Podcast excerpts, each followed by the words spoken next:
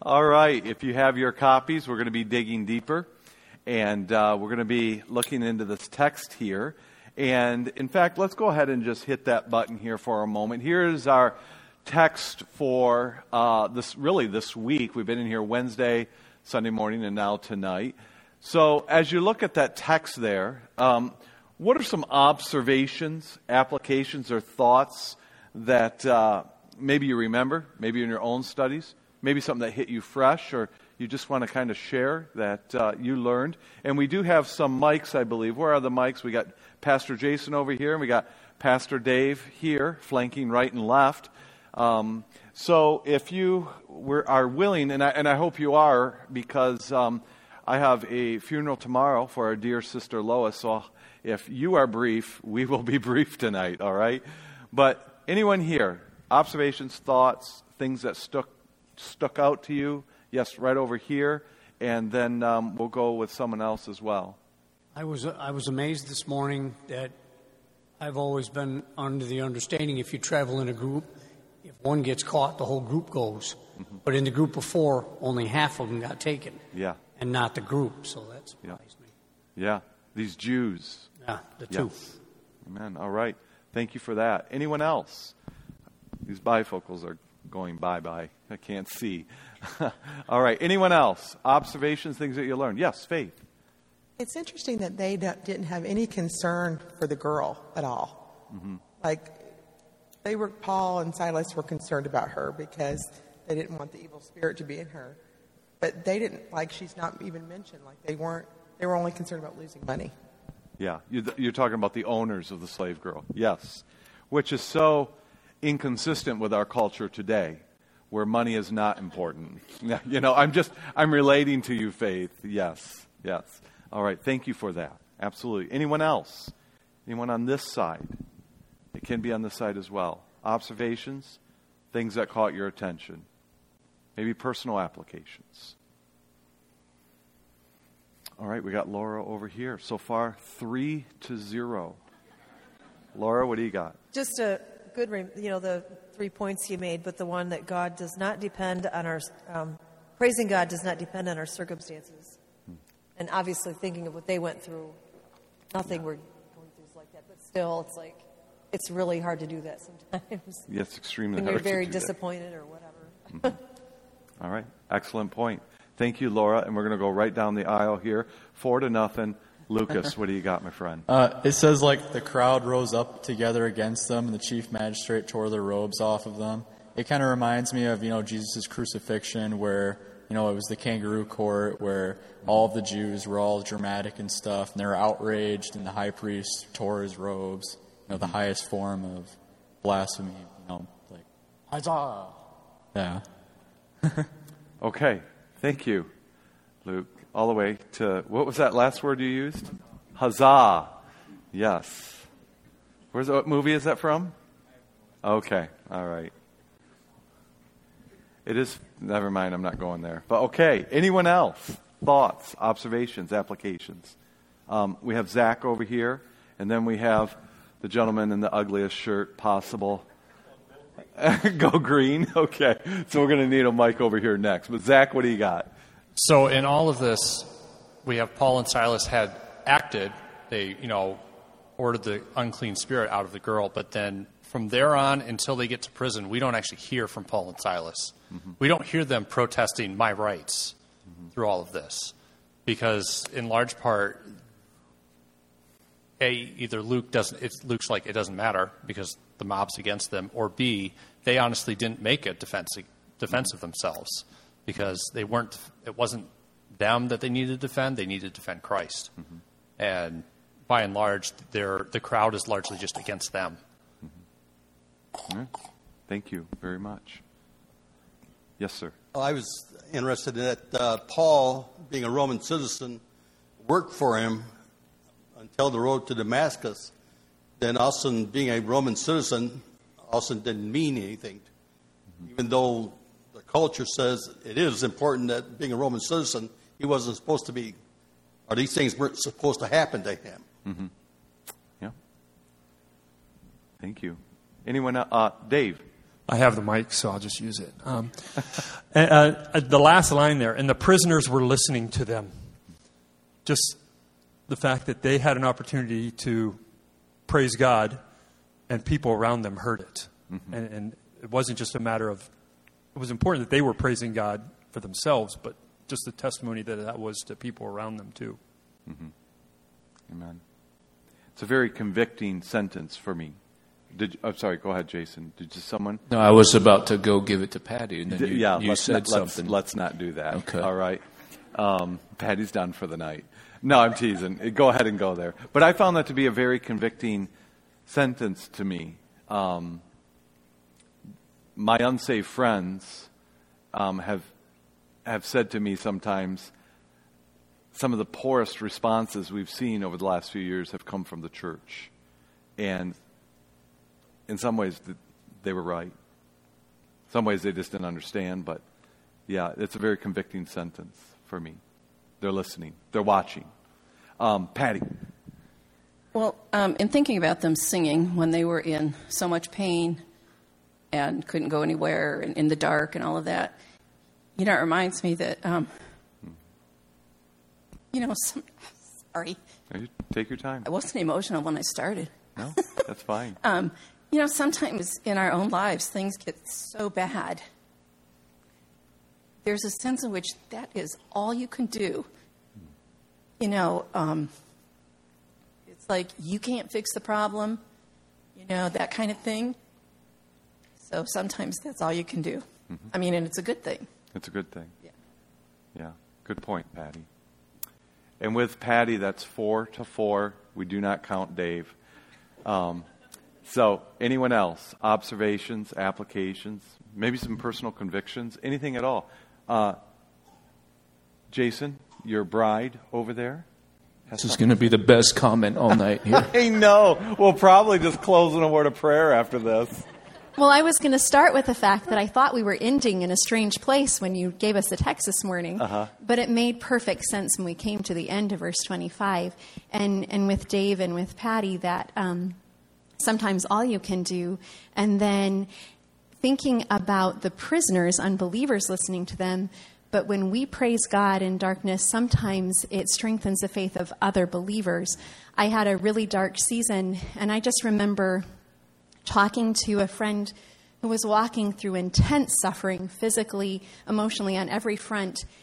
And as she talked about God's goodness, I just kept thinking, yes, I still believe that too. Yes, I still believe that too and her praise and her darkness strengthened my faith as a believer Amen. as well. Amen. People are always listening. Amen. You're right, Jason. So far, that's been the best one. You see my leadership in the home and what? Under the ministry of Brett Allen Boomsma. Yeah, that is remarkable. Teasing. All right, five to four. Seriously, though. Let's pick it up on the left here, which is your right. Anyone else? Anyone else? Observations, thoughts, personal convictions, anything at all? Going once, going twice.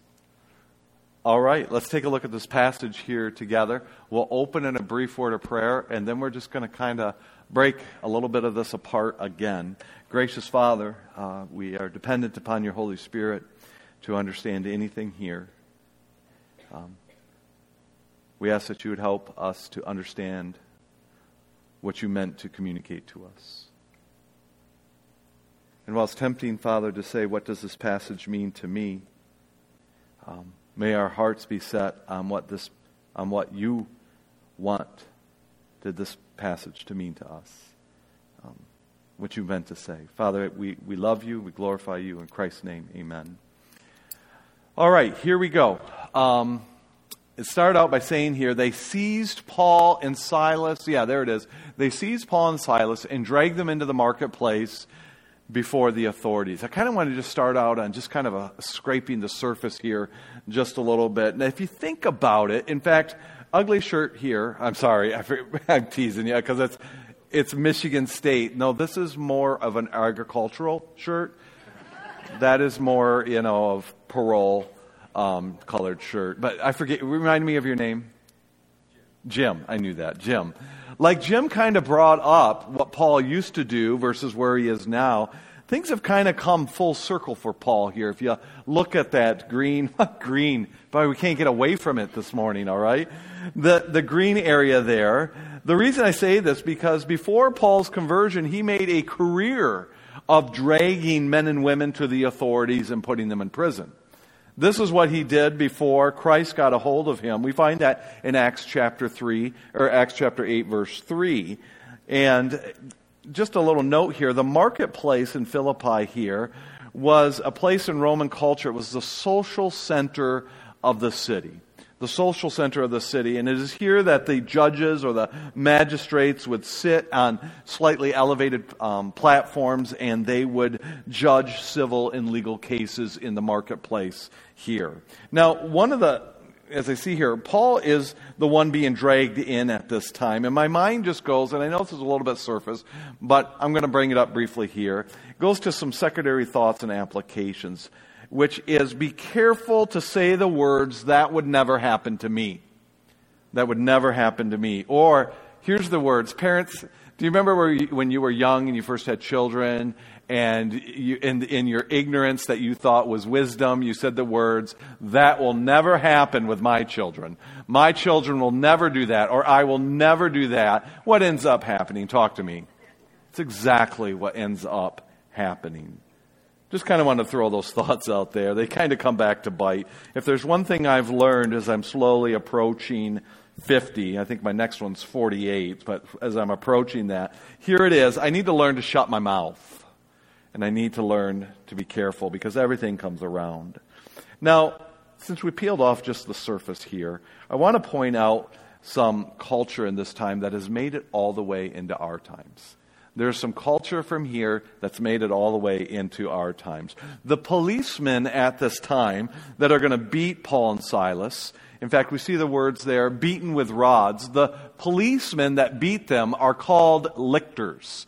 You'll find them in verses 35 through 38. And it is where we get the phrase, come and get your licks, all right, or get your licks. Now, those of you who are old, first of all, those, how many here have ever heard that phrase in our day and age? You come and get your licks. What does it mean? Talk to me. Anyone at all? What's that? Yeah, you're going to get your beating. But you're going to get your beating that what? Anyone at all? What's that? Mm-hmm. Yeah. Come get the licks you got coming to you. Yeah, you deserved it.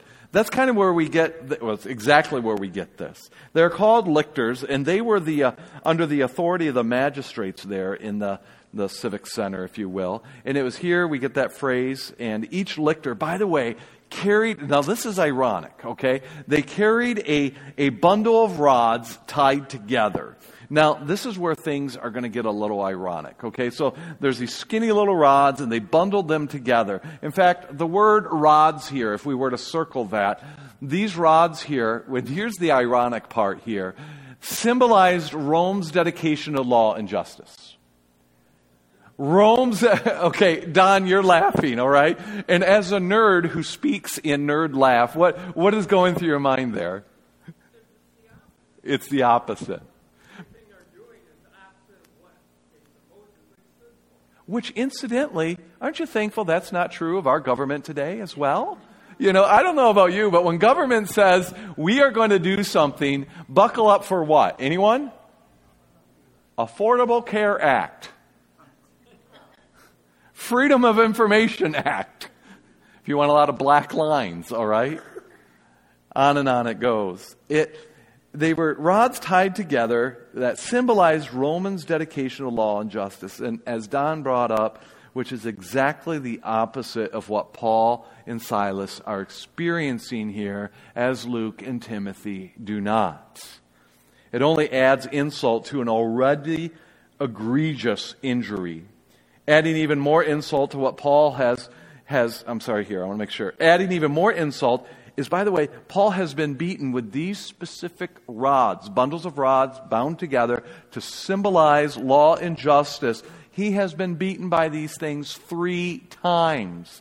We find that in 2 Corinthians 11, verse 25.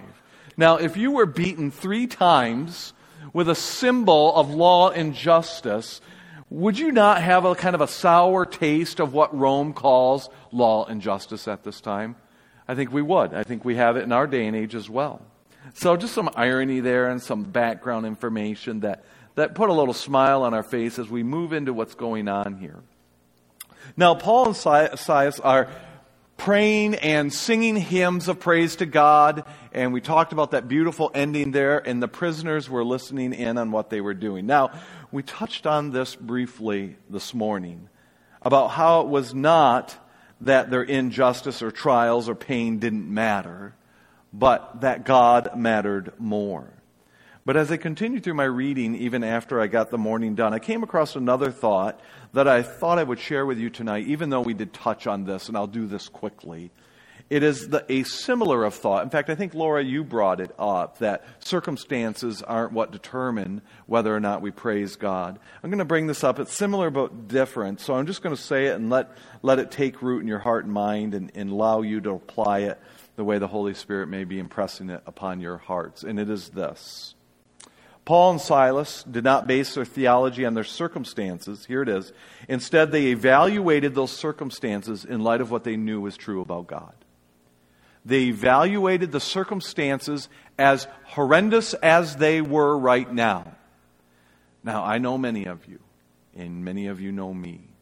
And I know some of you are in valleys. You know I've gone through valleys. All of us are going through broken times in our lives. All of us have times where we are a mess or we are hurt. So this goes for all of us here that we can apply. Instead of evaluating our circumstances, all right? See, instead of evaluating those circumstances, I got to read this. Paul and Silas did not base their theology on their circumstances, but evaluated their circumstances in light of their theology and what they knew about God. And in light of that, they sang and praised God. Paul brought this up in some of the songs that we sang tonight. Now, we talked about this a little bit, about singing and praying in this morning's message. And I said something that may have, have sounded a bit presumptuous. Um, but I think the text bears it out clearly, and in it contains some application for us. So we said two things about this this morning. Number one, they were likely not praying to be set free. They were likely not praying to be set free or to be rescued in the way that, that we would think about it, but rather were giving thanksgiving and claiming the promises of God.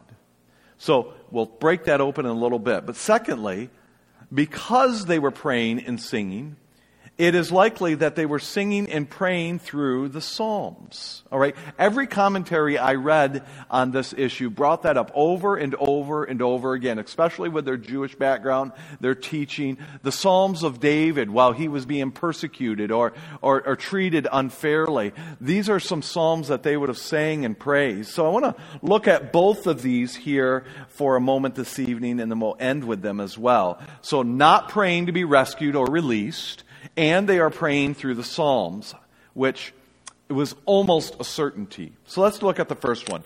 They were not praying to be released, okay?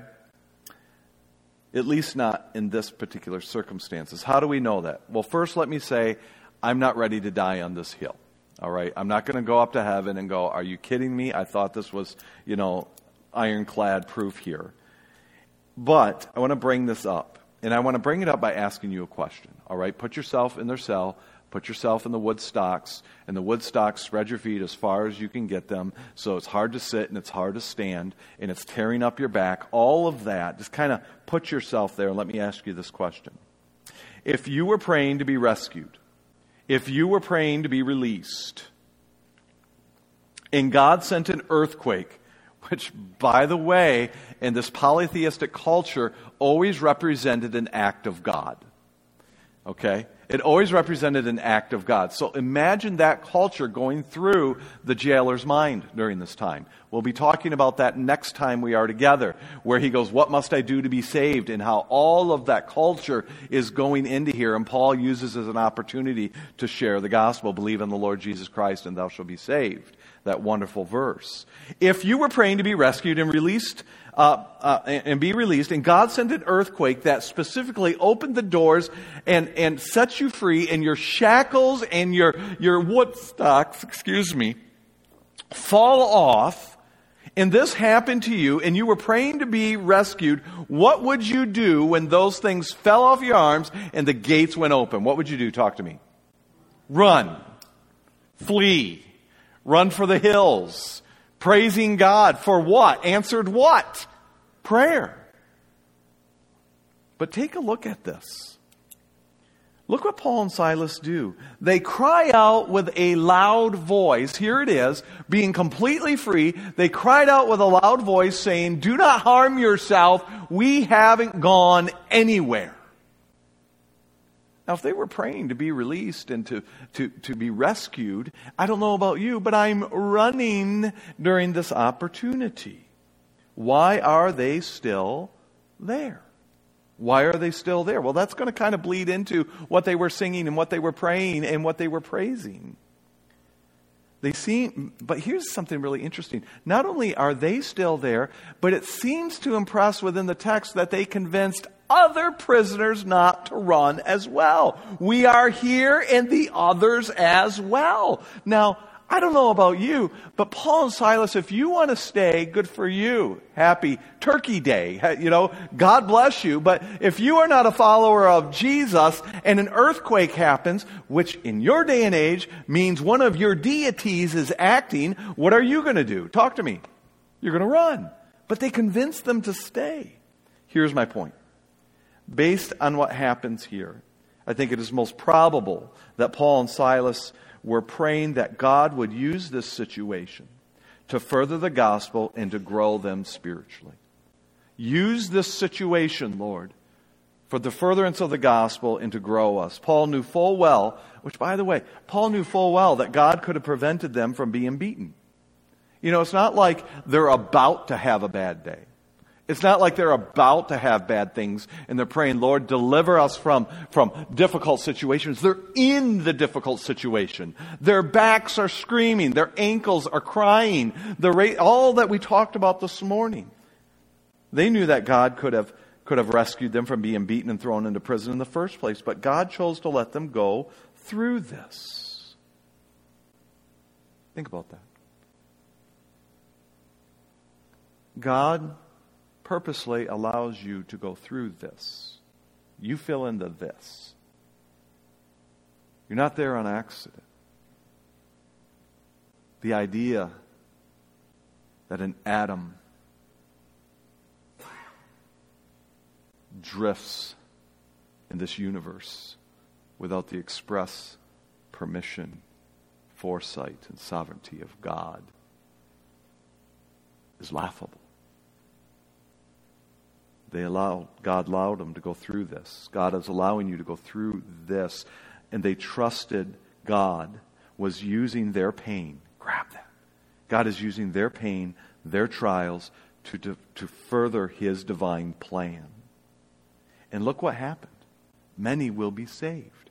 And not only will they be saved, but if we get all the way into verses, you know, 35 through 40, they actually are introduced to Lydia in the household which, which blows my mind. The early church, this isn't my notes, so I hope I can say this rationally because I'm only as smart as whatever I've written in front of me at the time. But the first church in Philippi is not a bunch of seminary grads. Are you following me here? We have Lydia, who sells purple from Asia, all right, who is a God-fearer, a Gentile. We likely, although unspoken, I admit, have a former demon possessed slave girl, all right, as the next convert in Philippi. After that, we have a prisoner, or no, a Roman guard, and likely some prisoners. Think of the makeup of that early church. And he used their pain and their difficulty to get there. All right? Here's what I want to try and get to here many are saved. And why are they saved? Here it is because Paul's number one priority was not to escape difficulty, but to honor God in it. His number one priority was not to escape difficulty, but to honor God in it and grow. Here's our question What is our first response? What is our, um, what is our first response or question when we go through painful time, times that God allow, allows? I'm not saying that we should not pray for deliverance. I'm not saying that. They prayed that all the time. I'm not saying that we shouldn't petition God. We are invited to bring our cast and our, our, our cares and anxieties on God. I'm just saying that maybe our prayers should be more than just that. Maybe our prayers should be more than just rescue me and why and deliver. But maybe our trials are part of God's plan to bring far more than what ease, comfort, and sunny days could ever bring or teach us. They don't leave. Number two, what were they praying? What were they singing? What were they rejoicing in? Well, we do not know it word for word. We don't. All right? Which is interesting. This is a summary by Luke of all that happened. In that famous verse, believe in the, believe in the Lord Jesus and you will be saved, is a wonderful verse, but it's a summary of all that Paul said.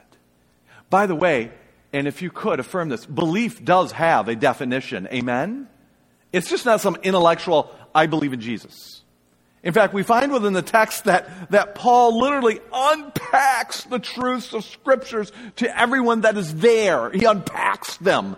And so what we have here is a condensed version of all that he said, and it's summarized with the word believe in the Lord and you will be saved.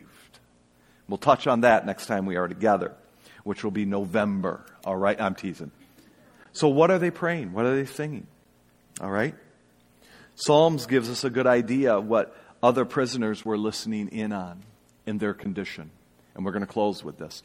And the two Psalms that came up the most in my studies were these here Psalms chapter 37, 4 through 6, which is, which is titled in, at least my Bible, Security to Those Who Trust in God when they are afflicted by wicked people. Huh. That, that seems like that would fit the context of what they're going through. I don't have room up there to put the words in, all right? Um, let's see here. But I'll read them to you. Here it is. Imagine them singing this at midnight in pain in the dark. Delight yourself in the Lord, and he will give you the desires of your heart. Which, by the way, if you are delighting yourselves in the law of the Lord, tell me what will become the desire of your heart. Talk to me. Who will it be? Christ. Christ will become the desires of your heart. Commit your way to the Lord. Trust also in Him, and He will do it. He will bring forth your righteousness as a light and your judgment as the noonday. But the, the psalm that came up the most was Psalms chapter 34. Imagine this being sung, okay? Oh, magnify the Lord with me, and let us exalt his name together. Can you hear Paul and Silas singing this in prison? As, as they are inflicted with all of this, this hurt. I sought the Lord, and he answered me. Listen to these words and delivered me from all my fears. No fear of death here. They looked to him and they were radiant and their faces will never be ashamed. This poor man cried and the Lord heard him and saved him out of his troubles. They're in stocks. And the angel of the Lord encamps around those who fear him and rescues them. Listen to these last few words of Psalm chapter 34. Oh, taste and see that the Lord is good.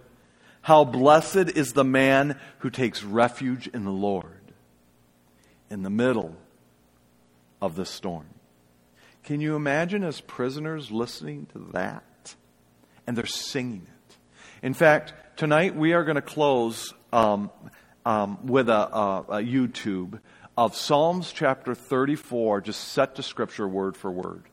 And I'm going to dismiss you. You don't have to sit here and listen to it, but it's going to be playing after you are dismissed. And if you are able or if you desire, just tune your ear into what these words are and imagine them being sung in the prison.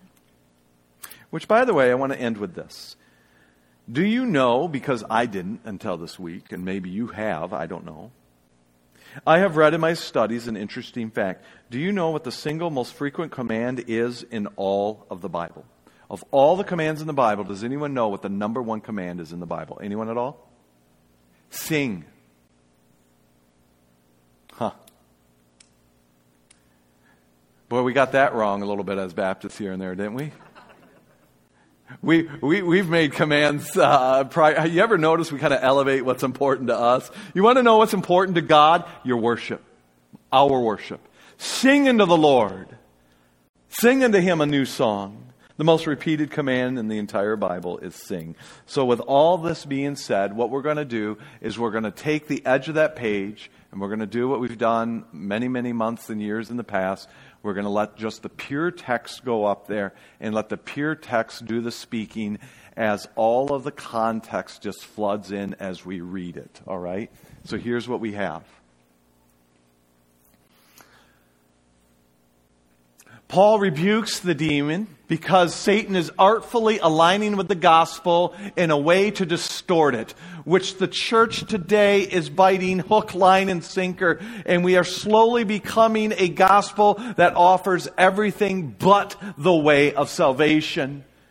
And when their master saw that Paul had touched the greatest of their gods, money and culture and that all their profit is gone, they seized the Jews because Timothy and Luke really didn't matter and they had a hate for them and they dragged them into the marketplace where the authorities were there. And when they had brought them to the chief magistrates, they said, These filthy men are throwing our city in confusion. They are, they are touching our culture because, boy, that's really the most important thing, isn't it? And by the way, they're Jews. And by the way, they are breaking one of the tenets. They are proclaiming customs which is not lawful for us to accept or observe because we are Romans, because Jews are not allowed to proselytize. And the crowd in their hatred rose up against these two. And the chief magistrates, whether they could stop it or not stop it, or they joined in, or whatever the case, they tore the robes off of them and proceeded to order them to be beaten with the very symbol of law and justice. And when they had struck them with many blows, they threw them into the inner prison, commanding the jailer to guard them securely. And he, having received this command, threw them into the inner prison and fastened their feet in this torturous wooden stocks. Not too long later, these objects of horrible racism, bigotry, and anger who had all of their rights trampled on, began praying and singing hymns of praise to God. For he is good. Taste, taste and see that the Lord is good. We started not too long ago in the middle of it, we said, sometimes God brings us through this whatever that this is, in the middle of this, because of His divine plan, can we say, taste and see that the Lord is good? They did here. And by the way, that is so important because everyone is watching, everyone is listening. And how we respond to the truth we say we believe in is far greater than any amount of memorization we could trumpet. Gracious Heavenly Father, thank you for your word. Thank you for teaching us the importance of responding right when we are wronged. Help us to joyfully sing taste and see that you are good in the, in the deepest part of the valleys. And Lord, we are thankful that you don't leave us there, that you bring us beside still waters, that you do prepare a table in the presence of our enemy, and that because of you, surely in goodness follow us. We don't have to pursue it, it pursues us. Dismiss us with your blessing. It's in Christ's name we pray. Amen. As you're dismissed, this is just going to be playing. Um, but please feel free to talk with one another. And uh, God bless you.